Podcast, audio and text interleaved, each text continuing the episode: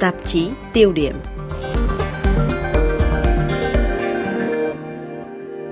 Tối ngày 1 tháng 11 năm 2023, Đức Giáo hoàng Francisco đã có buổi trả lời phỏng vấn trực tiếp trên kênh truyền hình TG24 của Ý. Trong đó, Ngài đã nói đến việc sẽ đi dự hội nghị môi trường và khí hậu toàn cầu COP28 tại Dubai. Phòng báo chí tòa thánh Vatican đã xác nhận và trình bày chương trình của chuyến đi của Đức Francisco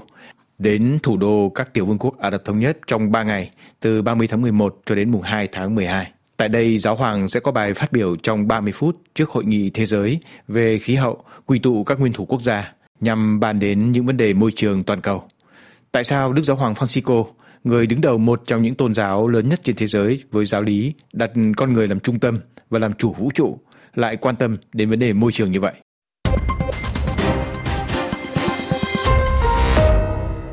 Vậy chúng ta hiểu thế nào về giáo lý công giáo, về mối tương quan giữa con người và vũ trụ? Trước tiên, giáo lý này đặt trên nền tảng về việc hiểu thế nào về đoạn kinh thánh trích từ sách Sáng Thế, cuốn sách đầu tiên của bộ kinh thánh. Đoạn trước nói về Thiên Chúa tạo dựng nên và chúc phúc lành cho con người khi nói rằng hãy sinh sôi nảy nở thật nhiều cho đầy mặt đất và thống trị mặt đất. Hãy làm chủ cá biển, chim trời và mọi giống vật bò trên mặt đất. Vậy phải chăng Đức Francisco quan tâm đến vấn đề môi trường hơn các vấn đề về đạo lý khác? Từ ngày lên kế vị Đức Benedicto XVI, Đức Francisco đã viết hai tông huấn Laudato Si vào năm 2016 và Laudato Deum vào tháng 10 vừa qua và triệu tập một thượng hội đồng các giám mục vùng Amazon vào năm 2019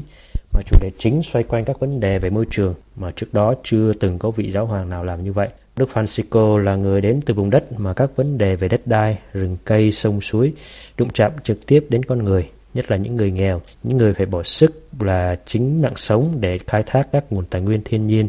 như trạch phá rừng Amazon hay khai thác quặng mỏ. Nhưng chính họ lại phải sống bên lề xã hội trong những khu ổ chuột, những khu phố bình dân,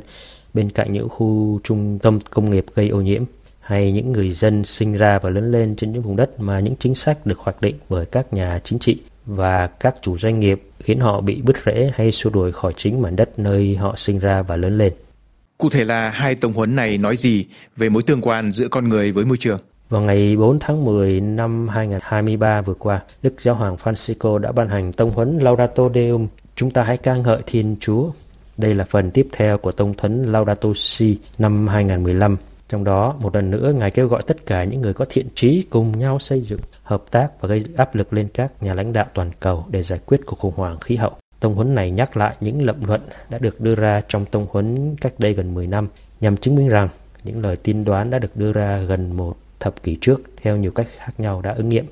Trong tông huấn Laudato Si, Đức Francisco nêu lên khái niệm sinh thái toàn diện để chúng ta với tư cách cá nhân có thể đánh giá đầy đủ mức độ nghiêm trọng của cuộc khủng hoảng khí hậu Ngài nói rằng trước tiên chúng ta phải trải qua một sự hoán cải sinh thái và nhận ra mối liên hệ qua lại giữa sự hưng thịnh của chính chúng ta, con người, và sự hưng thịnh của tha nhân, tức là giữa con người và sinh vật. Như Ngài viết trong tông huấn Laudate Deum, không có gì có thể chứng minh mức độ nghiêm trọng của sự thật này một cách mạnh mẽ hơn là đại dịch COVID-19 vừa qua.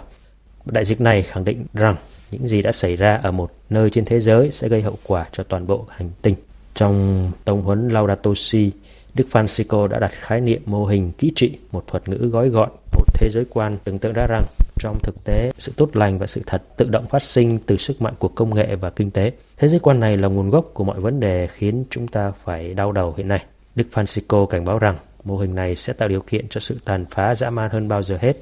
đối với sự sống con người và thế giới nhằm theo đuổi ảo tưởng về sự tiến bộ công nghệ và kinh tế. Tám năm sau, Ngài viết, chúng ta có thể xác nhận ra chuẩn đoán này Ngài coi các cuộc chiến tranh mới về tài nguyên thiên nhiên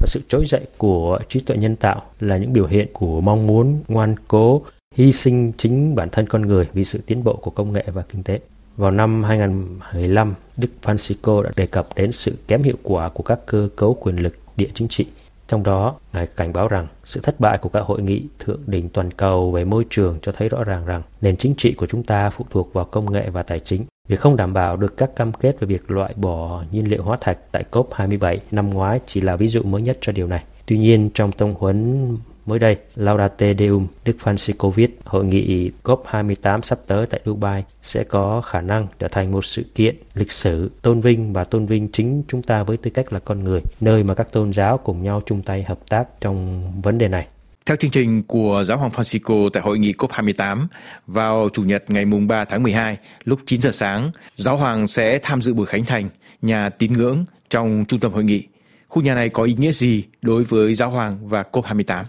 Khu nhà này có 6 mục đích chính yếu đối với COP28. Thứ nhất là nói lên sức mạnh của các tôn giáo và các vị lãnh đạo tôn giáo như những nhân tố thay đổi đối với các hoạt động về khí hậu. Thứ hai là nêu bật những hoạt động cụ thể từ phía các tổ chức và các cộng đoàn tôn giáo nhằm kìm hãm sự thay đổi khí hậu. Thứ ba, thúc đẩy sự liên kết ở cấp độ toàn cầu giữa các vị lãnh đạo tôn giáo nhằm cộng tác với nhau để hoạt động về khí hậu. Thứ tư là khuyến khích các vị lãnh đạo tôn giáo dấn thân đối thoại chính trị và gợi hứng về những mong ước về biến đổi khí hậu nơi các phái đoàn chính phủ. Thứ năm là để đạt sự liên kết lịch sử đằng sau lời kêu gọi hành động về khí hậu một cách thống nhất. Và cuối cùng là tối đa hóa hoạt động tập thể của các tác nhân tôn giáo hiện diện tại hội nghị COP28. Đây là kết quả của cuộc họp giữa đại diện của 30 vị đứng đầu các cộng đoàn tôn giáo lớn họp tại Dubai trong hai ngày 6 và 7 tháng 11 vừa qua, mà đại diện cho tòa thánh là Đức Hồng Y Pietro Paroli. Ngoài ra còn có Đức Iman của đền thờ Hồi giáo Al-Asa ở Ai Cập và Đức Tổng giám mục Justa Webley của Liên hiệp Anh giáo cùng với các đại diện cho các giáo hội chính thống giáo, Phật giáo, Do Thái giáo và Hindu. Các vị này đã ký vào một tuyên bố chung nhằm khẳng định quyết tâm của các tôn giáo góp phần chống lại sự thay đổi khí hậu qua sự động viên của các cộng đoàn tôn giáo liên hệ đương đầu với cuộc khủng hoảng khí hậu và thỉnh cầu đến với các nhà lãnh đạo chính trị để đề ra các hoạt động cụ thể trong hội nghị COP28. Phải chăng môi trường được xem như là điểm chung, điểm khởi đầu cho cuộc đối thoại liên tôn giáo? Theo Đức cha Ando Martinelli, đại diện tông tòa tại các tiểu vương quốc Ả Rập Thống Nhất, Oman và Yemen, thì tuyên bố chung của các vị đứng đầu tôn giáo này là một tuyên bố mạnh mẽ về ý định mà cả thế giới cần phải lắng nghe. Ở góc độ này, các nhà lãnh đạo tôn giáo trở thành những người bảo vệ niềm tin và nguyện vọng của đại đa số những người sống trên hành tinh và là tiếng nói cho nhiều cộng đồng không được lắng nghe. Sự kiện này cũng được chờ đợi nơi thế giới Hồi giáo, như được nhắc lại bởi Tổng thư ký Hội đồng trưởng lão Hồi giáo Mohammed Abdel Salam, người Ai Cập. Theo đó, sự hợp tác giữa đức tin và khoa học là nền tảng, cũng như sự hiện diện của các nhà lãnh đạo tôn giáo như Đức Giáo Hoàng Francisco như một minh chứng nữa cho tính khẩn cấp của cuộc khủng hoảng. Yếu tố liên tôn giáo trong việc giải quyết các vấn đề khí hậu là điểm trung tâm mà và các tín ngưỡng có nhiệm vụ chung là phải bảo vệ và thúc đẩy công trình sáng tạo. Vì đó là một khía cạnh thú vị mà vị đại diện tông tòa cho biết các tôn giáo có thể hội tụ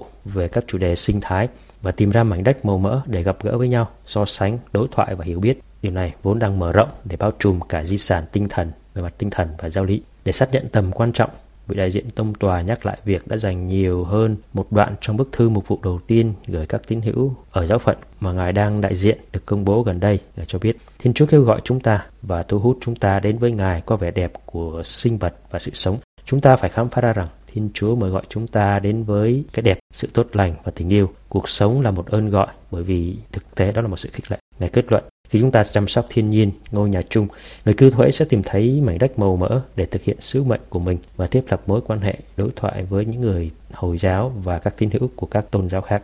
Như vậy, theo ông,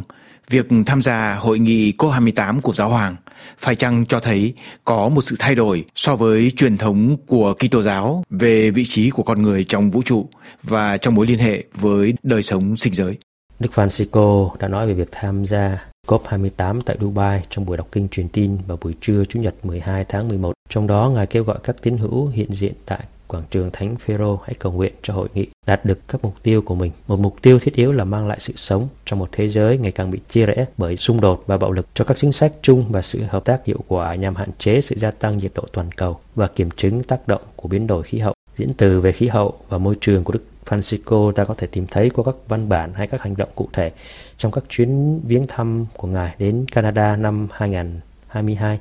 Đây Ngài xin lỗi việc làm đối với các thổ dân bản địa. Chuyến viếng thăm Mông Cổ vào tháng 9 vừa qua, nơi Ngài mời gọi các tôn giáo cùng gìn giữ vẻ đẹp cho thảo nguyên đang bị nạn ô nhiễm và khai thác tài nguyên khoáng sản xâm chiếm. Trong triều đại giáo hoàng của mình, Đức Francisco đã tìm cách thúc đẩy giáo hội thoát khỏi chủ nghĩa lấy con người làm trung tâm đã ăn sâu vào truyền thống Kitô giáo mà tông huấn Laudate Deum cho thấy điều này. Đức Francisco nói với chúng ta, cuộc sống của con người sẽ không thể hiểu được và không thể bền vững nếu không có các sinh vật khác. Là một phần của vũ trụ, tất cả chúng ta được liên kết với nhau bằng những mối liên kết vô hình và cùng tạo thành một loại gia đình phổ quát. Không bền vững, chúng ta có thể đọc qua lăng kính lấy con người làm trung tâm nhưng không thể hiểu được Có lẽ sự lựa chọn từ ngữ này là sự thừa nhận của các học giả làm việc trong các lĩnh vực đối thoại giữa thần học và khoa học tự nhiên,